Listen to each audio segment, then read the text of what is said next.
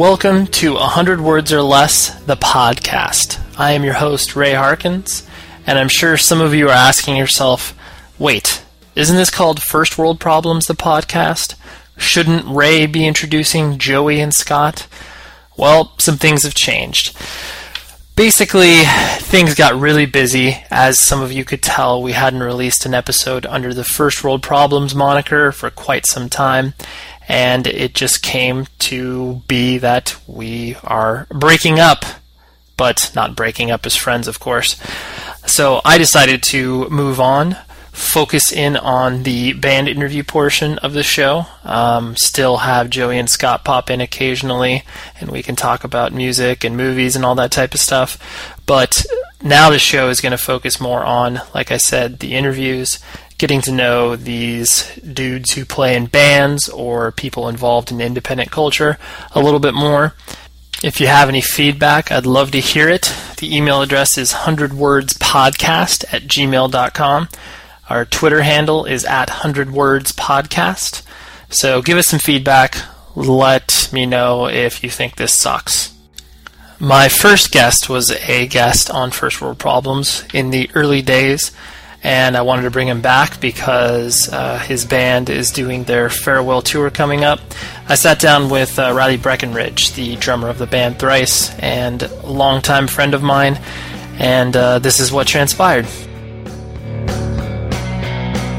One of the things that I'm going to enjoy about this is like, you know, people like yourself who I've known for years, it's like there are very rare times where it's like you're able to sit down and be like, I don't know where you were born Mm-hmm. I don't know like your upbringings and everything like uh-huh. that. Just because it's like, you know, in the context of where we meet and where we're able to hang out, it's like, you know, at a show, it's like that's not yeah private environment to be like normal. Yeah. hey, normal. so where is everything? Yeah. So with that, like, you know, where were you always born and raised in Southern California and like what mm-hmm. how did that all how did that come about? um besides your parents deciding to have a child. Yeah, born in Garden Grove.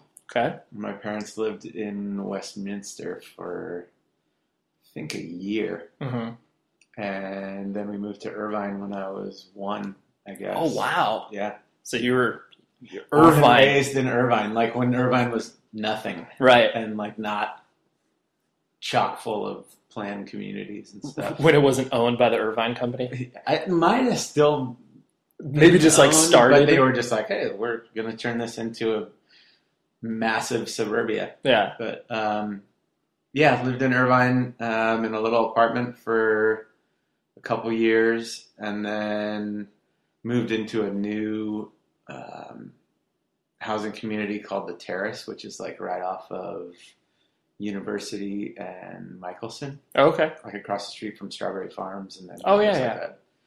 A, a, uh, like a Ralph's or something there. But sure. Um, yeah, and then went to school at Vista Verde Elementary, K through eight. Nice uh, year round school and. Um, oh, year was year round school. You yeah. Was that a good experience? I loved it because we got like three weeks off in the spring and three weeks off in the fall, and uh, three weeks off in the winter, and then I think like five or six weeks off in the summer. I I always remember being places and seeing like being jealous of kids that went to year round school and be mm-hmm. like they get to go places like Disneyland, for example, where mm-hmm. it's like obviously if you were going during traditional breaks, yeah, it's, it's fucking packed, madhouse, yeah, and it's like you have the ability to be like, all right, like I can go a week after you guys get back to yeah, school, yeah. it's not busy. No, that was definitely awesome as a kid. Um, yeah. what, did you, what did your uh, what did your parents do? My dad was a lawyer, and my mom kind of bounced back and forth between like doing stuff at the house, being a medical assistant, and um, doing acting. Stuff. Oh, okay. Just like local theater stuff and like some commercial work. Oh, interesting. Yeah. That did that.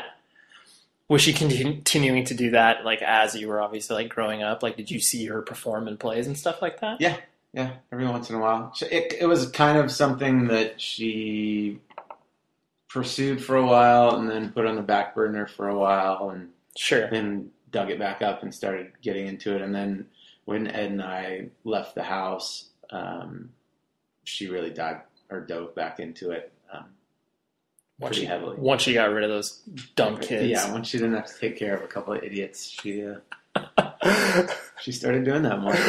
When she was making sure that you guys weren't trying to uh, kill each other. Right, or burn the house down, or yeah. Did you guys like? Uh, Because your did your parents always have kind of a clear idea that they wanted to have two kids, or I think so. Yeah. I think early on they talked about having like an obscene number, like five or six or something. Sure. But um, I think after they had two, they just kind of figured that that was probably time to yeah, this was good. cut it off. Yeah. Right. And I think, I mean, two is a good number. I think it's a great It's number. manageable. And uh, Ed and I are far apart enough in age that we were never like competing for anything. I feel like if you have a kid that's maybe like, you know, a year Right. removed from from the older kid, there might be some competition, whether it's like for sports or music or Totally. girls, Yeah, or yeah. popularity at school, and you know we were in kind of different generations, um, but at the same time we weren't so far removed that we couldn't relate to each other. So, Right. It was yeah, it wasn't like you were I mean even though you were both into different things, it wasn't like there wasn't some sort of common thread that you were able to like both, you know, whatever, whether it be music. It's not like you were into the Grateful Dead and Right, right. using a terrible example. Yeah. No, I mean I got him into some stuff uh, early on, like um, some metal stuff, and then he kind of repaid me. He got into skating and surfing and started watching a bunch of skate videos and Hmm. got into a bunch of punk rock stuff. So he would actually share with me a bunch of his favorite punk rock bands, which opened my ears and mind to a whole new genre of music. That's funny because usually you don't. Usually you hear the story of the older brother influencing the younger younger Uh-huh. brother, and it's not like a two way street. It's kind of just like it, it goes He just gave me all of his records. Yeah. right, exactly. yeah. But that's kind of funny that you were able to. Yeah, you don't hear. Well, maybe just because you know big brothers have the opinion that their little brother doesn't know anything, and they're Uh-huh. just like you know they're protecting them, and Mhm. you, you just don't hear that. Like I said, the it going the other way, where people are like, oh yeah, like I was influenced by them as well. Yeah, no, it was nice. A little give and take. Right. so when you um like was your guys' uh home life pretty good in because your your parents were uh you know they they didn't get divorced or anything like that. No, um, I mean it was like any.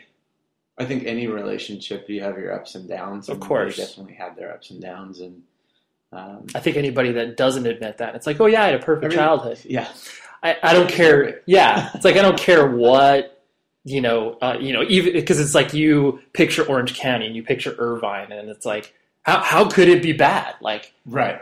I mean just from the Everything's perfect, perfectly manicured lawns and like nuclear family, Right. And everything is all peachy. Um, yeah, I mean there were ups and downs, but um, the downs were never so down that it was you know enough to make them split up or make us you know resent our parents or Right. anything. And um, the highs were definitely high enough to carry us through any low points there might have been. You know? Sure, sure.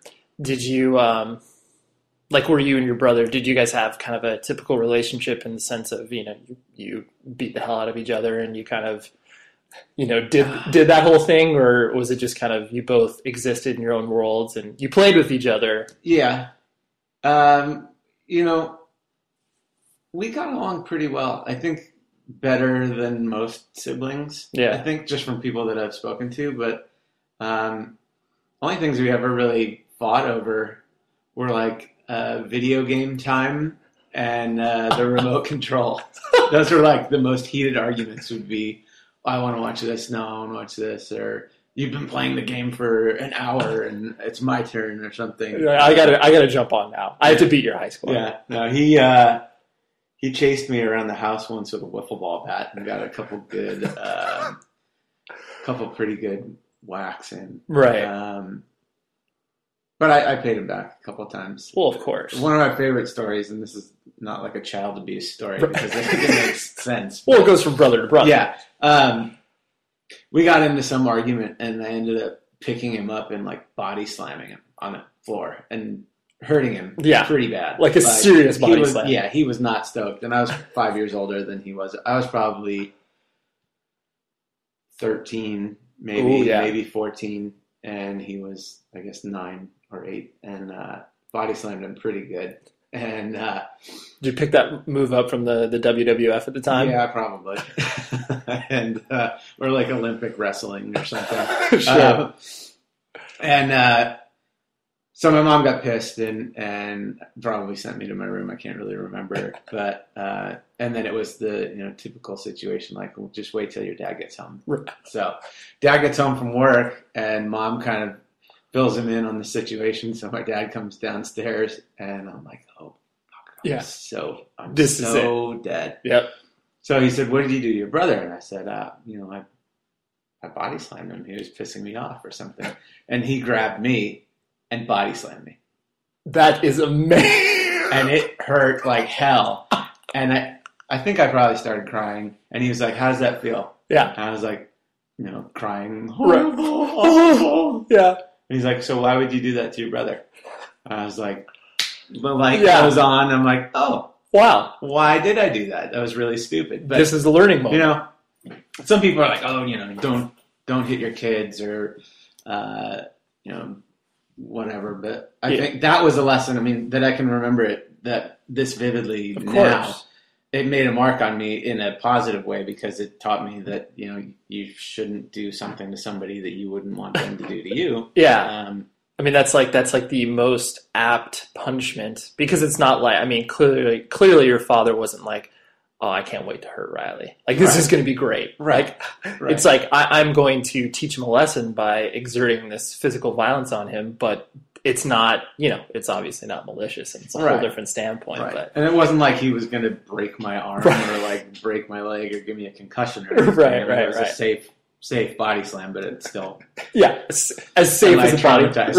yeah. But uh, yeah, I mean, I feel like that was way more effective than being like go to your room for four hours Right. something. So you, Yeah, go think on that. yeah, go think about it. You're freaking 13 years old. You're not thinking. Yeah. You just sit in your room and stew and hate. And Right. You just end up getting pissed off, and then you don't really learn what you should. I feel like from that situation. So Yeah, for sure. Those are and those are the moments where it's just like, you know, as as a parent handbook goes, like clearly you would never read that anywhere. Like No. you would never read that as a especially not now. Right. Like if you told somebody that, they'd be like, "Oh, well, we need to lock that man up."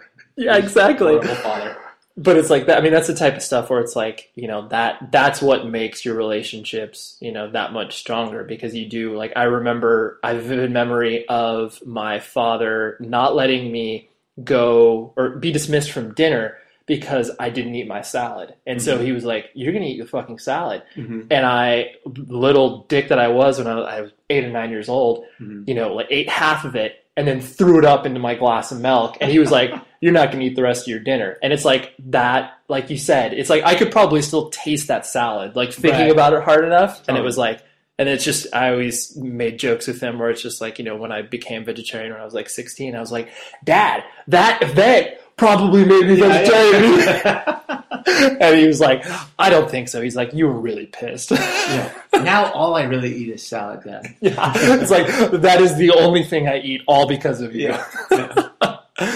um, so as you were, uh, you know, as you were growing up and going to, where did you go to high school? Then did you go to I went to university. university? Yeah. Uh, did you graduate with Zack de la Rocha? Uh, I did not. I think he was. Few years before you, probably. Yeah, he might have been a senior when I was a freshman, but I don't even know if he was still a student at uni. Yeah. He was a student at uni, and then um, I don't know if he went to self or something, or Sure. dropped out or Right. what. But I think uh, Zack and Tim from Rage Against the Machine both.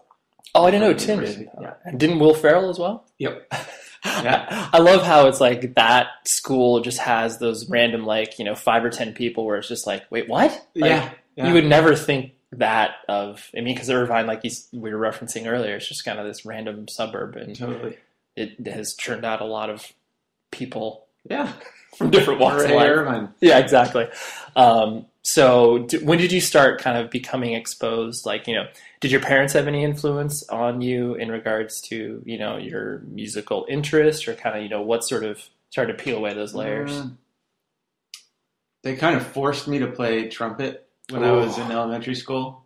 I mean, they wanted me to play an instrument, and I Right. chose trumpet. I'm not really sure why. Yeah. it seemed simple. They're like You're like, only three little thingies, three valves to push down, and you just blow into the thing. right. Or it's Um, like, I'm going to. Exp- I always found, like, because I, I was forced to play clarinet, which Mhm. that was like fifth grade or something. And I mean, it was a terrible idea because the only reason my mom did it was because she owned a clarinet already. And so Oh. she was like, oh, well, clearly he can play my old clarinet. But it's like, I have asthma. It's like, good, good job. like, way to pick Yeah. the most terrible instrument Yeah. as far as lung capacity Yeah. is concerned. But I, I, in my own mind, I was like, if my parents forced me to play an instrument, I would pick the most expensive instrument possible. That's Just that's as like a- to get them back. right, just to get it back. But so, so it's like, a, I think a trumpet is, I mean, it's it's pretty expensive, but it's not as expensive as like a tuba or something like that. Right.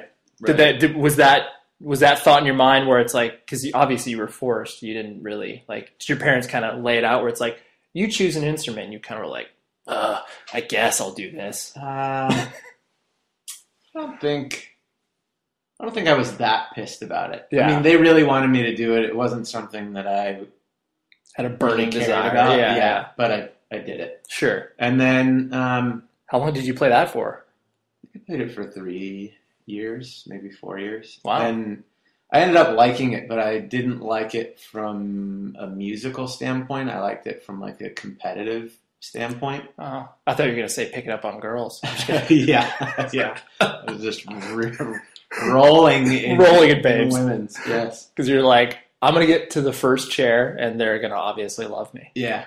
But um, I mean, I had grown up playing sports, and um, I kind of took the competitive nature that I liked in sports and applied Mhm. that to you know trumpet lessons and Right. and that class and Well, that's what you knew. Yeah. Yeah, and so got really, really driven to be first chair and got there a few times. And then when I got booted, I got really pissed. And so it was nice from a, I guess, feeding that competitive fire. But, Sure.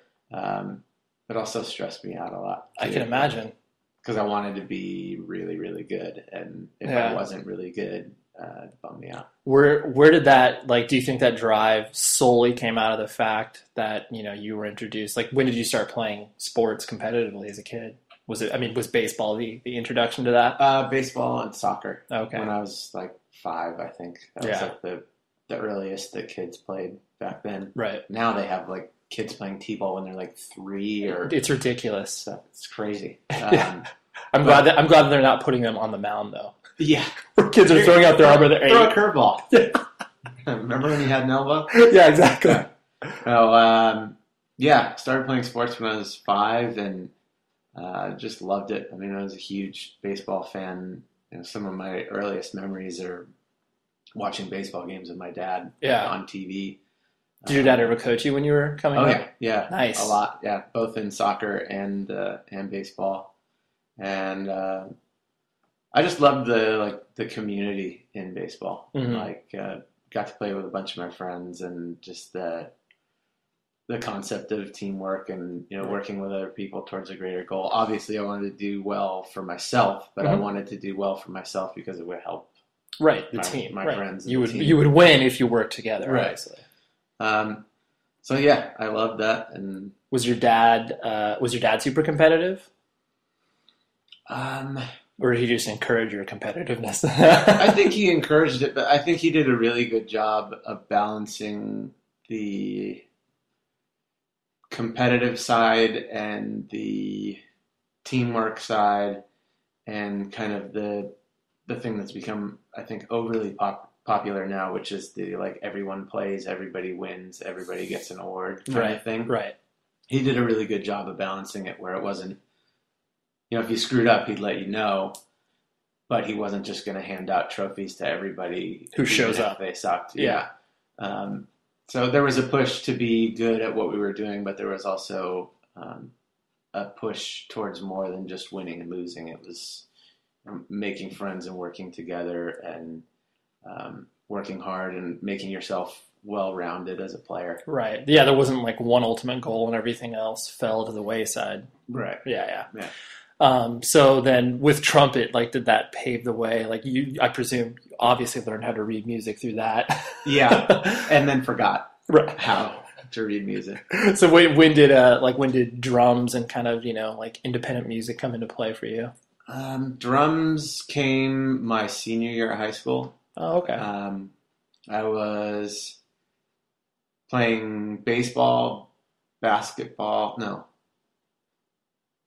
basketball kind of came and went in high school. Yeah. Basketball or baseball, soccer, and football. oh And, wow. uh, I had wanted to play football for years, like since like Pop Warner days, and my parents would never let me play because they're like, "You're gonna get hurt, Right. You're gonna get hurt." and uh, I begged and begged and begged, and then when I was in high school, um, the baseball coach was also one of the football coaches, okay. and he liked what I could do athletically, and he's like, you know, you would be a great wide receiver or defensive back. So he started pushing really hard, and I, you know, I already really wanted to play football. And then I had this coach in my ear that was like, "We need you. We really want you out there. You could be a great football player." Yeah. So I went like full bore to try to get my parents to let me to play, and uh, I ended up writing them like a persuasive essay. Really? Yes, which is insanely nerdy. Well, I, But I wrote them like a long letter and explained like why I wanted to do this and Right. how I was gonna, you know, it, this wasn't just like something that you just kind of thought of. Like this would be cool if I did this. You're like, no. Here are the ten reasons why I should do this. right, right. I, and I sat around thinking about that all the time. Like I wanted to play football for years, so when it came time to like go for the hard sell, I was like, all right, I'm writing a persuasive essay and I'm gonna get them to let me play football. And um, I think they caved probably just because they were wanted me to shut the fuck Yeah, up. out out of sheer desperation, like, is, is Give it- Riley ever going to stop talking about Yeah, this? give it a rest. Our son's 35 now, and he's still asking us if he could play football. Now, um, so they finally let me play. I played um, half of my junior season, and then going into my senior year, uh, we were doing this like passing league, which is just for like receivers, running Okay. backs, and quarterbacks um, up in Watts, and it was like with a bunch of different high schools, and uh, we were playing Loyola, which is Mhm. like basically Mater Dei, but in Sure. LA, so it's like super competitive. They're, they're all right at sports. Yeah. so we were totally overmatched in this passing league game, and uh, some huge guy was playing corner. I was playing wide receiver, and Mhm. um, ran this deep route. And after he had been throwing me around like the entire game, I ended up beating him deep, and our quarterback threw a horrible pass, and I jumped up to catch it. And as I came down, I didn't catch it. Right. As I came down, straight legged on my right leg, oh. um, the free safety came over, and this is in a flag game, hit me, oh, nice. and basically folded my knee in half Right. the wrong way, and I tore my ACL, my MCL, and partially tore my PCL. So for those of you that don't know knee anatomy, that's like pretty much everything. Right. Yeah, I mean, that's your entire knee. Yeah. So, um, So that, that began your career with your uh, the, the knee problems that you have obviously encountered. Yes, yes, yes. Um, so I had to have reconstructive surgery, and I couldn't play sports for like, uh, I think it was supposed to be 12 months. I ended up having to sign a waiver after nine months because I really needed to play and really wanted to play Yeah. because I was missing my entire senior baseball season, Sure. and I wanted to play in college. And Did that did that injury just completely ruin you? Like, were you did you know you like fall into a state of depression or anything like that, or were you just Yeah. like, or did you kind of focus on trying to rehabilitate yourself? I mean, I was focused on, on rehabilitating myself and, and really wanted to get back to play. But, you know, when sports is like everything to you Yeah. and it gets taken away, uh, it's a tough thing to deal with. Especially, I felt bad too because it was like my stupid decision that led to putting me in a situation. And like, my parents never said I told you so, but it was definitely an I told you so moment, and I felt Right. bad about that. And um, when I was hurt, I was like half laughing and half crying, Sure. just because I was so bummed. I knew it was bad, right. and laughing at like how, How stupid this is, and like fuck me, Yeah. Like this come happened. Right. Yeah. Yeah. Um, So, uh, because I couldn't play sports for like 10 months, Sure. um, I needed something to do, and I was always drawn to the the rhythm in music Mhm. and drawn to drumming, whether it was in rock music or like hip hop stuff. Sure.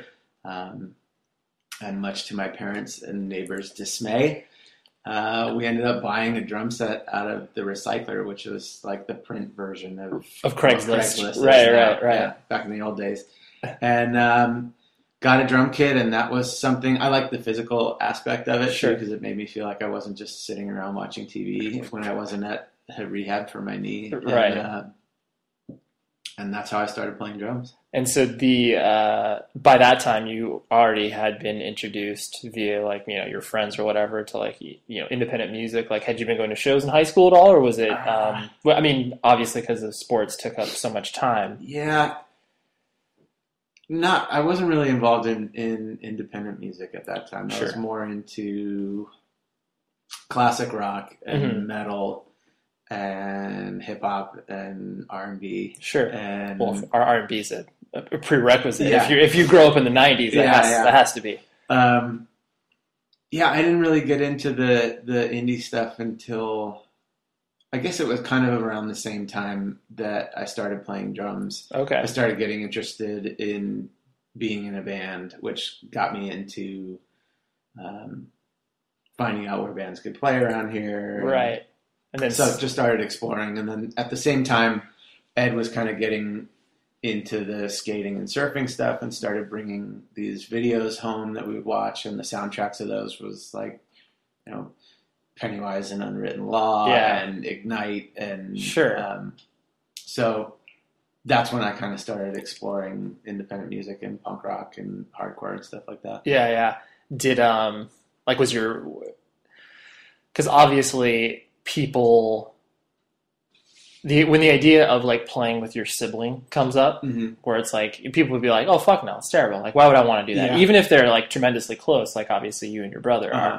are um so it's like when you know the idea started to come up like did you guys were you guys always like hey whatever we do together like musically like you know let's let's like play in a band and like let's do this together or did it just happen to match up that you guys were both kind of doing the same thing and are just like well since we're here together No, uh, I mean, I played drums.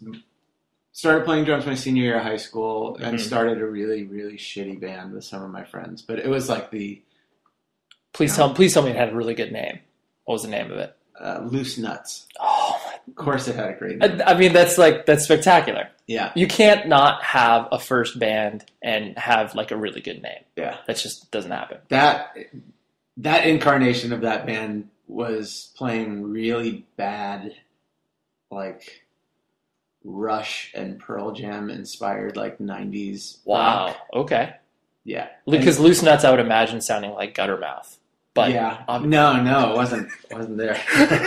that's amazing yeah, but if there's anything you want to do when you're just figuring out how to play your instrument, is try to play like Rush because because nothing's easier yeah, yeah. i mean it's just power chords for like 10 minutes yeah.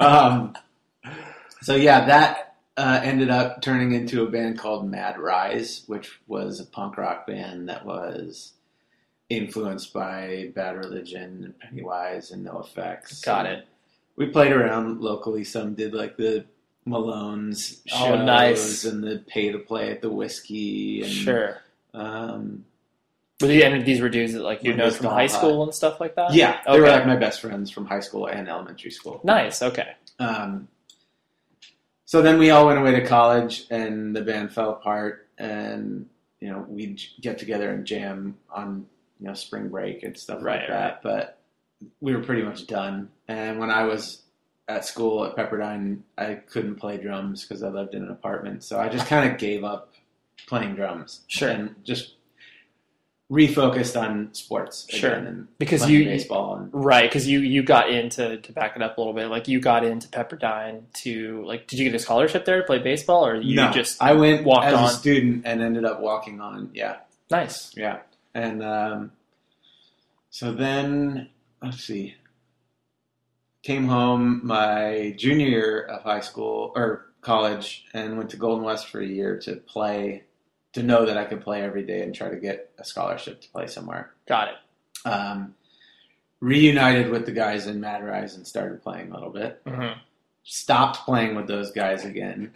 Answered an ad at uh, Vinyl's Solution and started singing for a band. Really, I, I had no idea. Was it one of those like tearaway ads that you see like a person's phone number? Yeah. Like, yeah, Yep. spectacular. And I think it was like punk rock, like influenced by Strung Out. Everything you were into. Pretty much, yeah. Um, and I wasn't really super into the idea of, of playing drums again, just because I had nowhere to play them, really, Right. and it didn't seem practical. So I'm like, oh, maybe I could sing. Sure. So I did that for about a year, a year and a half. Please tell me that you do you have video footage of you singing for said band? I what was the name of this band? Uh, it was called Hindsight. Oh, okay. Yeah. I, I don't know. That sounds familiar, but Well, there were probably like 150 bands called Hindsight. exactly. Yeah. I think I saw a few of their demos filter through Bionic Records. yeah. Um, I actually found a demo of it uh, like about a month ago when I was cleaning out my, my mom's house. Your old stuff. Holy Yeah. crap. Yeah. That's incredible. Well, at least you have some documentation of it. Yeah. I'm, I'm probably going to burn that. But, um, yeah, and then uh, that band kind of took a dump, and I wasn't really doing much of anything except going to school Sure. and trying to still play baseball. Then I quit playing baseball, and um, right around that time was when Ed hit me up and was like, "Hey, you know, my friend Teppei uh, has this friend Dustin that he goes to high school with." And they've been talking about starting a band, and I'm gonna buy a bass and play bass and we don't really have a drummer. Um, do you, would you be into like jamming with us just until we find somebody? right. Like, sure. Just until we. I, Yeah. lo- I love those words. Yeah. Just until we find somebody. Yeah. somebody. I mean, they didn't think I was going to be interested in doing it Right. more than once or twice to just like help them out because I mean, I had other stuff going on. They were all in high school and Right. You're like, yeah, this this isn't this isn't my end game. yeah, uh, I'm like, yeah, you know, I'll get home from class and like go hang out with my brother and his buddies and and play some songs. It'll be fun. So- Right. Right. started doing that and and had a really good time with it and 14 years later I'm Right. sitting in a chair here and then fa- and then fast forward. yeah Um, so like when you uh, when you made the decision, like you made obviously a definitive decision to stop, you know, playing baseball. Um, What you know, what went through your head? Where it was it basically just like, all right, I know that I can't do this for you know like a career standpoint, or was Mhm. this just like you know something basically like I I can't dedicate as much time as I'd like to to it, or was it kind of a combination of a few things? it was it was a little bit of both yeah, um yeah I mean it was starting to dawn on me I thought I had an outside chance of getting drafted after my year at Golden West sure, and it didn't happen largely due in part to me sucking at all the wrong times. Like Oh. anytime my coach would be like, "Oh yeah, there's a scout from Houston or Texas or so and so here before the game," which is like the worst The thing worst thing to to- hear. And I'm not I'm not really good with pressure, so I, I hear that and my butt just goes. I'm like so nervous and blowing it, and then like that that those would be the games like make an error, strike out, right, uh, just have horrible games, and um, I'm super hard on myself, whether it's music or sports, and so if I got into like a little bit of a slump, I'd have like the hardest time getting out of my own head, sure, and um, that ended up kind of costing me.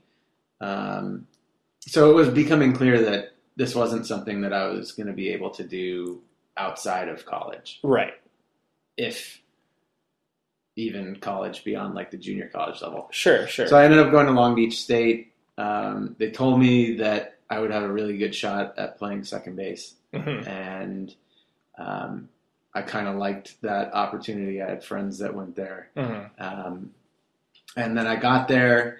I got my class load. I was an English major and realized I was going to have to read like a billion books Yeah. and write all these papers. And we had baseball workouts at six in the morning and practice from noon to four or five or something. And Right. it was just dawning on me like, if I want to apply myself to school, I'm going to have to slack in baseball. Sure. And if I slack in baseball, I'm going to end up sitting on the bench again, working my ass off To sit on the to bench. sit on the bench, which is what I did at Pepperdine, which is why I left Pepperdine. right, So, right.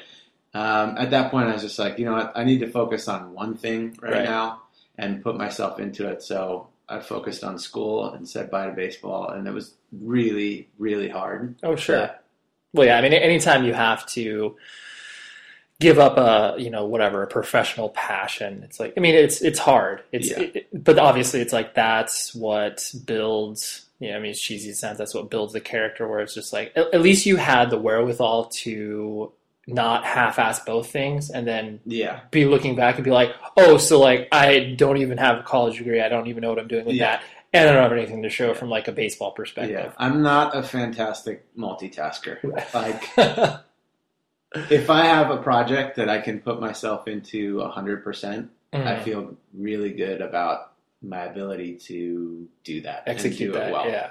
But when it's you know five, six things pulling you in different directions, that's where it becomes tough to, I guess, balance time and balance effort. Of And, course. like if you're taking time away from one thing, how is that affecting the other? And Mhm. So you're not truly giving your 100% anywhere. You're Yeah. giving like little fractions of that. So Yeah.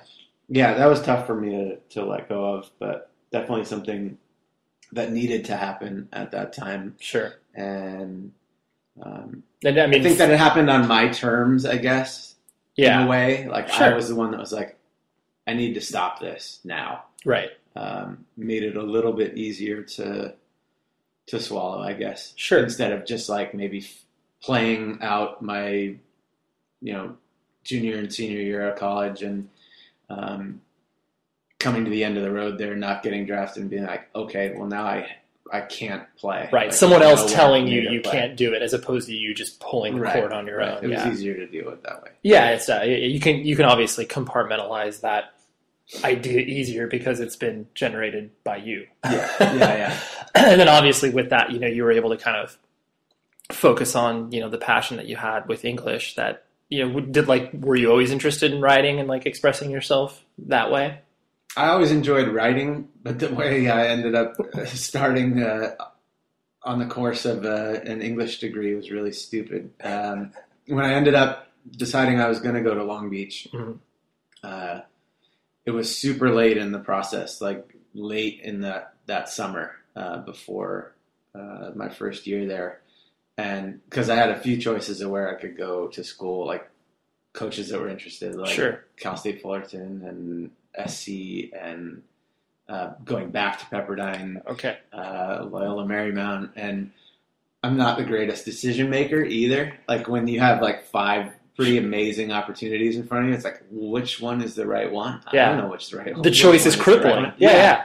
So I was just like, ah, shit. And then at the last minute, I'm like, my friends go to Long Beach State. I had a girlfriend at the time that went to Long Beach State. I'm like, I'll just go to Long Beach. Right. At Pepperdine, I was a telecommunications major, like majoring in radio and TV stuff. Oh, sure. And that was kind of my passion. And I let it go when I left Pepperdine to pursue baseball. hmm Uh, did not did not take into account that Long Beach doesn't have a telecommunications program. Right. Oops. Uh, whoops. yeah. And uh, they do have a radio station, which I, I did some work at, but um, Yeah. They don't have a degree- legit Right. program. Right.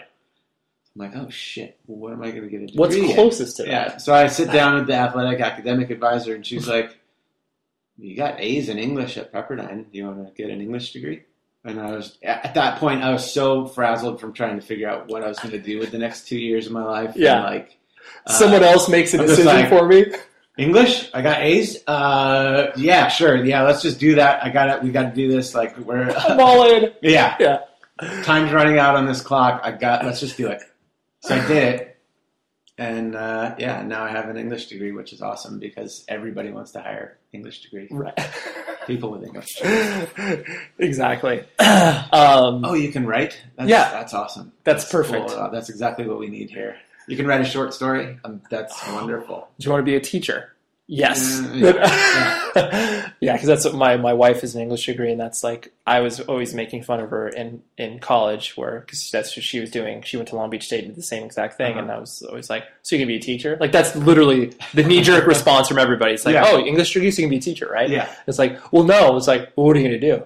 It's like, "Well, I Uh, I don't know, something like yeah. something with the written word." Yeah. I mean, fortunately, obviously, with in this day and age, there's obviously a lot of different things that you can do to build yourself as a writer. I mean, obviously, like freelance work is always there and that type Right. of stuff, but there's more avenues in which to express yourself. But obviously, there's always a problem of you know trying to find a, a living out of it. But Totally. Yep.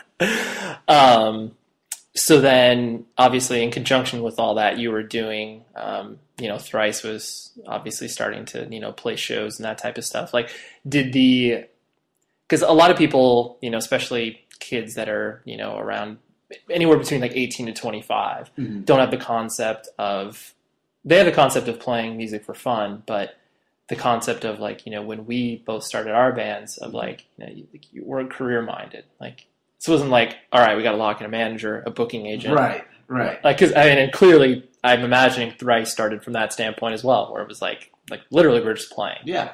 Let's just play. Let's get together after work or school and jam and write some songs, and maybe we'll record them. Right. And wouldn't it be cool if we could get a sh- on a show at Chain Reaction or Right. something? That was it. Yeah, it's like the the what I always find funny too. It's like you know the goals start so ambitiously with bands these days, where it's oh like yeah.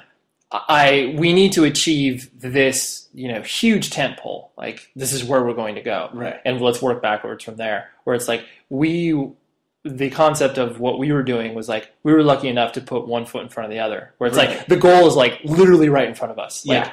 we just need to accomplish, like you said, like let's book a recording studio time. And like that was like Yes. we're studio.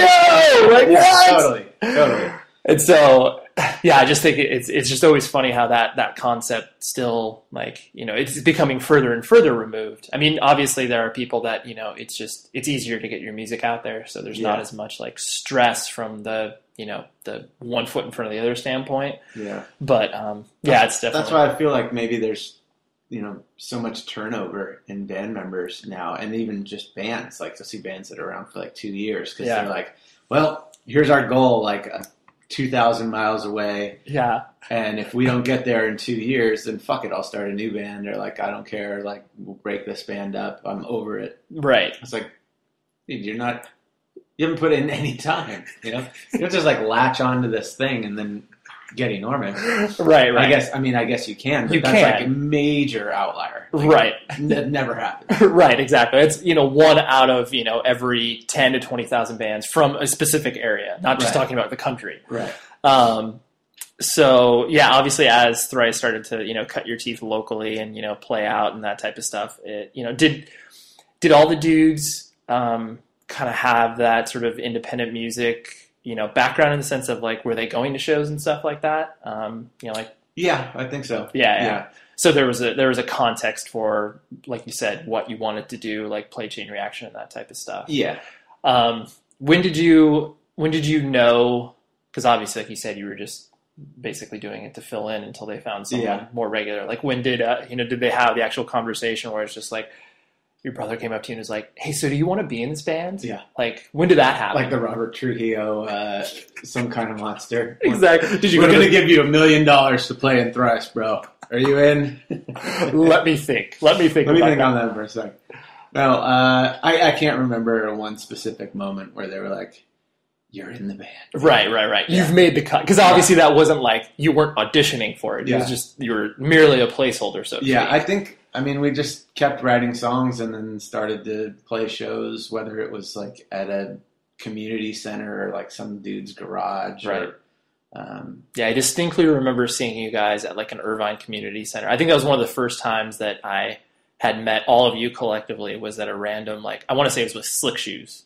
oh yeah, It was like a that was and it, it's so funny because it's like the concept of having shows outside of a venue in Southern California like don't exist. You know, it's like you hear in the East Coast like you know basement shows, VFW halls, like that's easier. yeah, but it's like the fact that if we, we could put together like a community center allowing like punk bands to play. I mean, that's Yeah. like you know you're pulling teeth. It's like a, a small miracle that it Oh, happened. totally. Yeah. But I distinctly remember that was probably I think one of the first times I met all of you guys collectively and been like, oh, like I see what they're doing and where they're coming from, Mhm. and you know they're obviously just trying to you know rip off all the Fat Wreck Chords bands, and Totally. be a little bit a little bit more metalish, so to speak. Exactly. That's exactly where our heads were at. which which was I mean obviously it's like to the charm of thrice and, I use the word charm not in a pejorative because it's like you guys obviously through the duration of your career it's like you've never been unapologetic about what influences you and why you create the music that you do Mhm. I always thought that was really special because so many bands are so concerned about. Um, I mean, they'll you know whatever a band that obviously like looks like an '80s hair metal band. Like Uh-huh. they obviously like you know, of course I love Skid Row and Poison. Like Right. that's easy, but it's like you know the nuances that make them who they are. Like they're not as willing to admit that Right. because it's like style. But you guys have always been like, oh yeah, like totally like. We, you know, we rip that off. Like, I mean, you mentioned in your liner notes where it's like, Oh yeah. we were directly influenced because we liked Killswitch Engage in this song or whatever. Yeah. Like was that that was always like pretty conscious of you guys that like we want to show like where we've come from or what we're listening to currently. I think so. I mean, I don't know, just to be ho- honest and, Yeah. and open about stuff. Like I, I don't see any shame in saying like I was listening to a ton of Mogwai and then started writing stuff that sounds kind of like Mogwai and, Yeah. and tried to shoehorn it into this thrice song. Like that's where it came from. Not like, yeah, you know, I just came up with this amazing idea out of thin air or something. Or it was in a bubble. I wasn't listening Yeah. to any music. yeah. I was I was simply reading Kurt Vonnegut and I was able to translate Yeah. that into I watched this beautiful film and was so inspired that I wrote this riff. Um, yeah, I mean, I just I think being honest about where the source of your material lies is. Uh, I don't think there's anything wrong with it. Yeah. No, I, I mean I agree, and I, that's why I always I always am curious about people that do find some sort of weirdness where it's like they don't want to initially put it out there. I mean, they put like you know the A list influence up top, but then it's Mhm. like you know the B and C list. It's like they're they're less uh, you know forthcoming when it comes to that Right, information. right. And on that same note, it was funny. I was actually listening to an interview with um, uh, Ronnie Radke, the singer of Falling in Reverse and Escape the Fates. Oh, wow. Yeah, and what was what struck me as hilarious is um, you know he was talking about like his upbringing musically, and he saw you guys at like the Huntridge, and basically Oh wow. this was like him, you know, signifying like he's like, yeah, you know, like all the earlier bands and like early incarnations of Escape the Fate were heavily influenced by Thrice, and it just got it got me thinking where it was like, I mean, clearly like you know, not judging him as a character or anything like that uh-huh. because you know whatever he's obviously successful in his own right, but he could not be further removed from you guys as individuals. Which I mean, I think anybody that can obviously see that would agree. right. I don't. I don't know much about him, but from what I've read, I would say that yeah, that Right. is correct. Yeah. And so I find it so interesting that it's like, you know, you guys as a band, because you've existed for so long, that the influence has far spanned places that obviously it's not like, you know, when you were playing community center shows that you're just like, I can't wait to be an influential band. But Right. that your influence has gone so far into so many different, you know, subgenres and categories that you're just like, like, it, you know, in some ways, I'm sure there's parts where you're just like, I wish we could take that part back. Like, I wish we didn't influence that band. Uh, just based on the fact that, like, you know, they're whatever you musically can't stand what they do or Uh-huh. whatever the case may be. Um, but you know, does that, considering you know you guys are obviously preparing for like your farewell to, farewell tour and stuff like that, does that kind of you know will that solidify more in your mind like you know a few years from now, or does that kind of you know has that come up more where it's like obviously kids approaching you at shows and that type of stuff you know Uh-huh. how does the uh, how does the whole influential you know lifetime achievement award Mm. winning thrice Wow. like how does that sit in your head is it just Uh, it's weird. sure Um, i mean if it was normal you'd be weird yeah. Like yeah that's exactly what i was expecting Yeah. I mean, obviously No, um, know, it seemed pretty surreal. I feel like the Lifetime Achievement Award or whatever Impact Award or Yeah. something was kind of I mean, I get, I'm, I guess we've had an impact on on bands, but it seemed to me, and this is not to take anything away from the award. Oh, of course not. uh, almost like, uh, yeah, we know you're breaking up or or going on hiatus. Here's kind of like a thank you or something, Right, right, which right. is very kind, Of course. of, of those people to do. Um, because, like, I mean, other Impact Award winners were like freaking Social Distortion, right. who's been an iconic band, almost like a fucking brand. Right, it's like a lifestyle. Yeah, Right, it's right. a lifestyle. They've been around for 30 years, and we've kind of been this like schizophrenic band that never really got all that huge. Sure. Like, uh, that just kind of like floated just off the mainstream radar, I guess, for a Right. long time, but never really broke through. Sure. Um, so it seems weird to be included in the same, you know, Yeah, yeah, yeah. category of recognition as a band like Social D, or even like a band like Sugar Ray, who won it. Who their song was, or Yeah. the albums were enormous. Of course. That's the summer of 1995. Yeah, multiple platinum. right. Like I think the most records we've ever sold is like 400 something. Right. Like for Artist in the Ambulance. Is Artist in the Ambulance nearing gold at this point? Um, You probably will receive it in the next year or so. no, no, no, no, not that close. Oh, okay. It's close if you think about it, like number wise, but in how it would what what it would take to get it there sure. now is pretty much impossible. Right. We, Like- the the entire, uh, you know, not to be morbid, but the entire band would probably have to uh, pass away in a tragic accident, and then you guys would be pushed yes, over the top. Yes, yes, yeah. Which I mean, yeah, I'm obviously I'm not wishing that on Yeah, you. yeah. the the plaque is clearly not worth Yeah. that. We can't we can't sell hundred thousand copies of a new record. We're sure as fuck not going to sell hundred thousand copies of a record that came out fucking ten years ago. right, right. Um, and kind of what we were talking about earlier in regards to you know the the farewell tour and stuff like that. Um, you know the the juxtaposition of what we were saying and sort of the passionate breakup where you've got no there's no preparation involved Right. versus what you guys are going through where there's a ton of preparation Yeah. going on where It's it's like, like a long rollout. Yeah. Right. This is this elongated thing, which I mean, ob- I mean, to be honest, it's like most people who have paid attention to the band for the past two years probably, you know, would have seen, or maybe not two years, but past year Mhm. could have probably seen it coming in some way, shape, or form. Right. Like, you know, just you guys ramping down your tour scheduling and all that type of stuff. Right. Um, and you, you've always, uh, you know, the obviously the rest of the guys in the band. I mean, when I say the rest, as in more so on you know Dustin and Teppei's part, where it's like obviously they've got families, they've moved on to the quote unquote next proverbial chapter. Not saying not saying that you're a stunted adolescent or anything Yeah. like that. Which in some ways I'm sure you agree. yeah. No, Which I was very true in a lot of ways. um, and like obviously they've you know their demands are at home whereas like you know Mhm. you and your brother have always been like you know we wish we could tour more and Yeah. like and not in a dick way where it's like god damn it like Yeah. dustin and teppei are the worst like Yeah. Yeah. um so do you think like you know kind of summarizing all that do you guys um you know it obviously makes you feel strange preparing for you know it's like you're preparing for a eulogy in some way shape or form Right. like does that has that really changed your approach as far as you know how you want to be seen like quote unquote going out from like a thrice standpoint Mm. I don't. I I work really hard uh, to not think about right that, just because.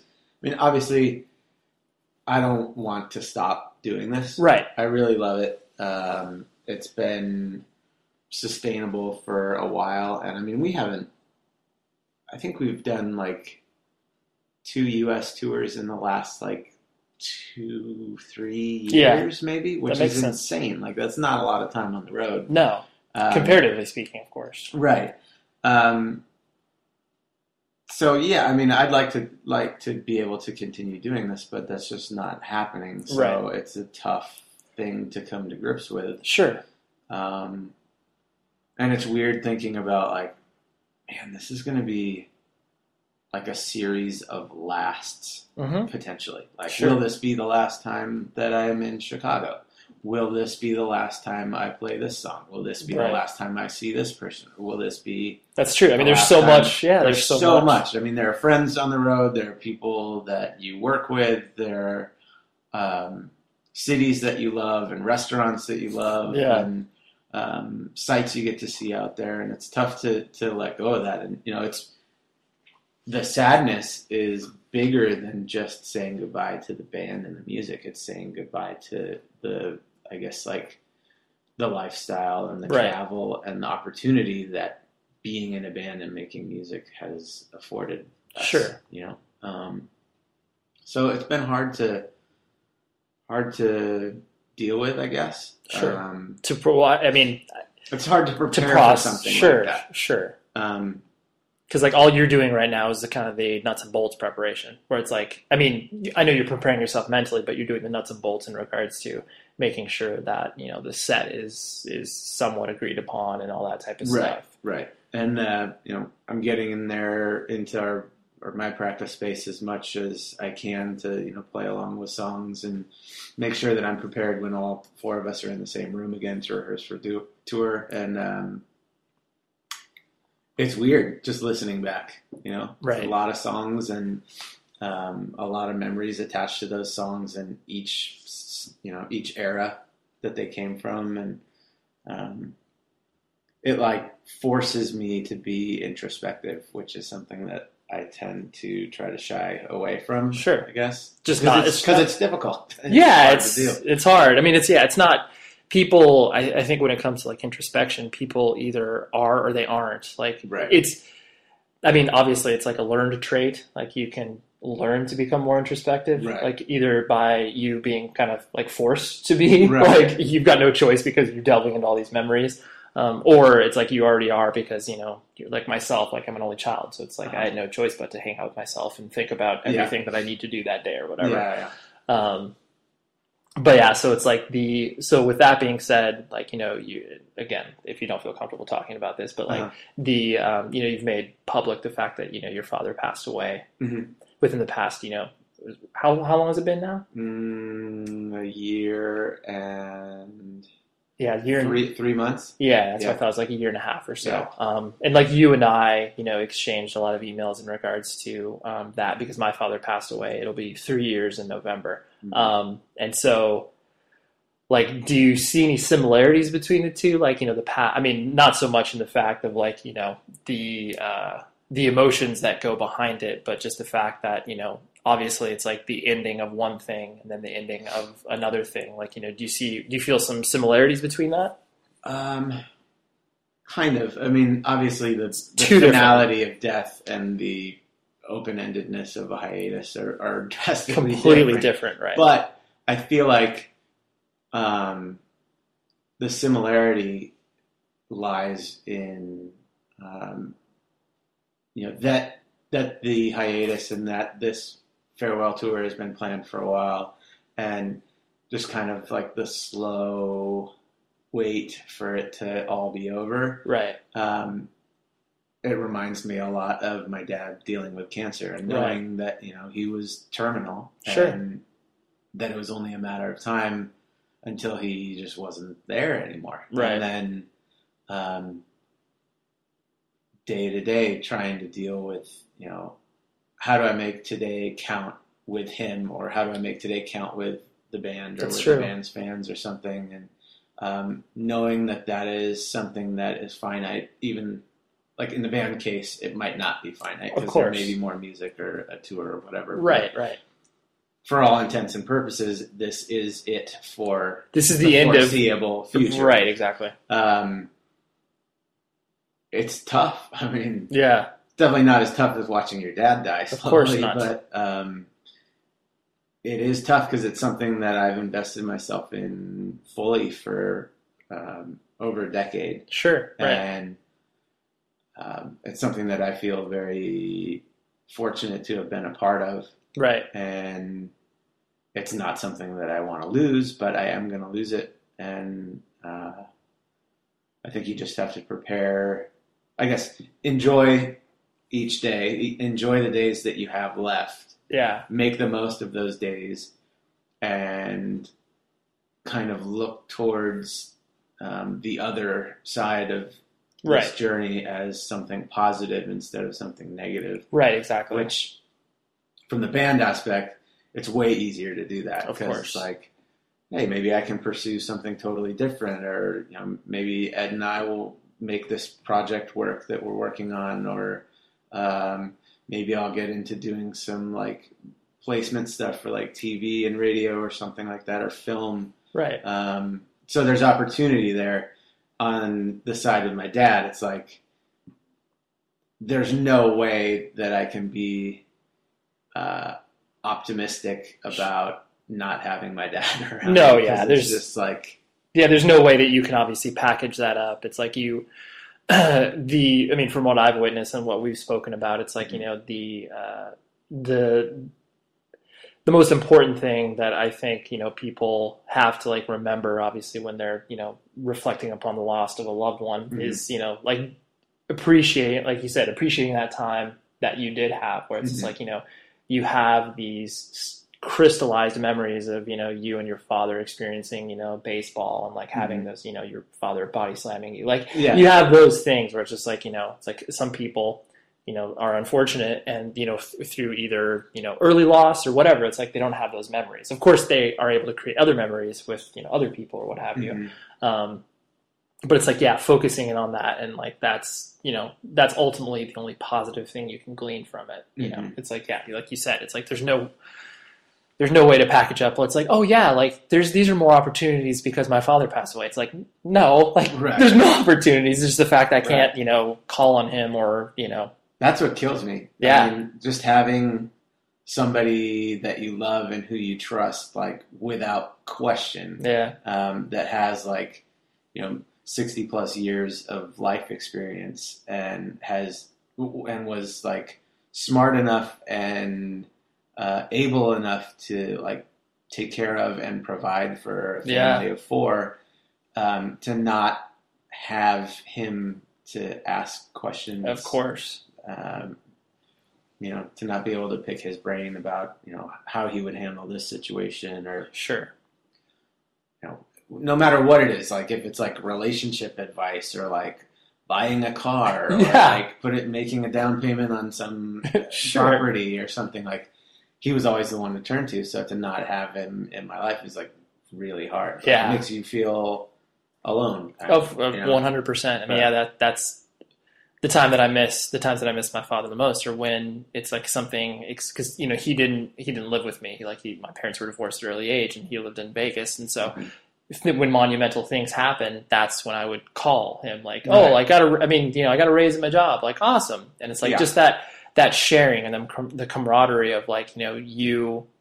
I was never seeking approval from him, but just that Mhm. sort of like, I'm proud of you. It's like that. I mean, you know, that uh, people that have their parents and maybe don't have a good relationship with them, that's what they're trying to do their whole life. Like you hear so many entertainers where it's just like, I never received approval from my father, so I spent 40 years toiling, you know, trying to be an actor. Right. Just so I could have my father say once, I was proud of you. Right. Right. um, but sort of, uh, you know, moving past that and kind of wrapping things up. Um, like you were saying, the you know opportunities that are afforded to you, you know, musically, professionally, whatever. Like af, you know, after the thrice chapter closes, but not entirely. Mhm. Um, you know, what are you most looking forward to? Like, kind of what what things you have coming up? Because I know you are. I mean, you're making music. I know with your brother, which Yeah. is cool. I'm sure Yeah. it's kind of a, a whole different experience writing stuff with him in a whole different context. Yeah, uh, it's exciting. Um, I feel like the the ideas are really free flowing, and um, we have kind of different musical minds, but I think there are a lot of sections of our brains that are kind of tied together um, as far as like what we enjoy and what we enjoy playing. Right. Um, so it's been fun. It's been a little slow going just because we've both been busy, but um, Yeah. Well, I mean, you're preparing. Like, I'm Yeah. sure more time will be afforded to you, obviously, once. Yeah, yeah. um, but it's going to be fun to really kind of set some strict goals and set a timeline and, and maybe start demoing some stuff, talking to people about collaborating and Yeah. just seeing what comes of it. I mean, we don't really have like a clear cut idea of what we what it's going to be. Right. I mean, that's kind of what we did with Thrice too. It's like that that's what it's like when you start playing music. yeah, you just you just let it build itself and let it become what it's going to become. So that's exciting. Um, I'm exploring some writing opportunities. Um, just reaching out to people and um, know, seeing what kind of opportunities there might be for me to, to write on a more full time basis and maybe get paid a little bit yeah, yeah, to, for to sure. do it. Like you're Uh, like you're saying, like sort of like soundtracky type stuff as well, or like well that um, and then writing text, like writing oh, writing, like Writing, actual right. the physical writing Yes, process. yeah. No, but for the uh, the soundtracky kind of stuff, it's just um, stuff that might not work in a in a live context, or Mhm. uh, stuff that is more ambient or lends itself to being more instrumental or electronic or something like that. Right. Um, is still stuff that I enjoy writing, and um, we'll see what happens with that. Sure. And uh, yeah, the writing of, of text, writing of words. The the quote unquote, and I use quote unquote pen to paper because Yes. clearly pen to paper doesn't happen as No, much anymore. No, takes way too long. Yeah. um, looking into that and um, and you have and you have and you have a relationship that is obviously very uh, serious and, Very and serious. blooming and uh, quite uh, quite nice because you you live with said uh, said person I do. and that's uh, I'm sure Yeah. that's an exciting component too. It is. It's awesome, and I'm looking to uh, you know make that, explore make that. more serious if that's possible. But, Sure, yeah, sure. Um, yeah, things are good. I mean, outside of like losing my job. Yeah, yeah. no, no. I mean, things are. I can't complain about anything. I mean, I'm. I've been very, very lucky and very fortunate to to Right. do a lot of really cool shit, and um, I'm fortunate to have an awesome family and awesome friends and an awesome lady, and uh, Yeah, you have you have a, a supportive network, and even though you're going through you know something that is difficult to deal with, it's like you know you're in you know like you said in some respects you know you feel alone because obviously you don't have someone like your father to immediately lean on, right. but you've got obviously a lot of other people to lean on to be able to you know guide you through the waters. And, Right. Yeah. No, I'm excited because there's a lot of opportunity in front of me. I mean, Yeah. I'm also looking into maybe not doing anything with music and maybe not doing anything with writing and see if, seeing if I can get a job somewhere else Yeah, or yeah. getting a job in baseball or Right, something because you, like that. because you've I never had right, Yeah. you've never had the ability to do that. right because I can and because I should. Right. So I'm going to explore every opportunity out there. Um, and in a lot of ways, it kind of feels like, you know, where I was when I was, uh, you know, 21 and trying Sure. to pick a college and trying to pick a major and right. trying to figure out if I was going to keep playing baseball or what was going to happen. Right. Um, but I feel like I've learned so much and developed so many friendships and uh, grown so much as a person that it's a little easier to deal with this Yeah. time around. Well, you're not you're you're you're not starting as a stupid 21 year old kid. Right. You're yeah you're starting as a young adult with life experience that Right. is irreplaceable. But I'm still insanely anxious about it. right. I of course. Well, because I, think that's who you are as a person. Yeah, that's how it works. Yeah. I wake up in the middle of the night and play brain tennis for like fucking four hours. Brain tennis. That's That is a, that is a spectacular word. Wow. I've never heard of that. Yeah. That you should probably copyright that. I will. I'll make t shirts. Yeah, brain tennis. That's my first job, brain tennis t shirts. That's spectacular. Well, thank you for hanging out on this fine afternoon. I appreciate it. Thank you it. for having me. It's I- always fun. it's spectacularly fun. Thanks for listening to the first episode of 100 Words or Less, the podcast. You can email me at 100wordspodcast at gmail.com, and you can follow me on Twitter at 100 Words Podcast.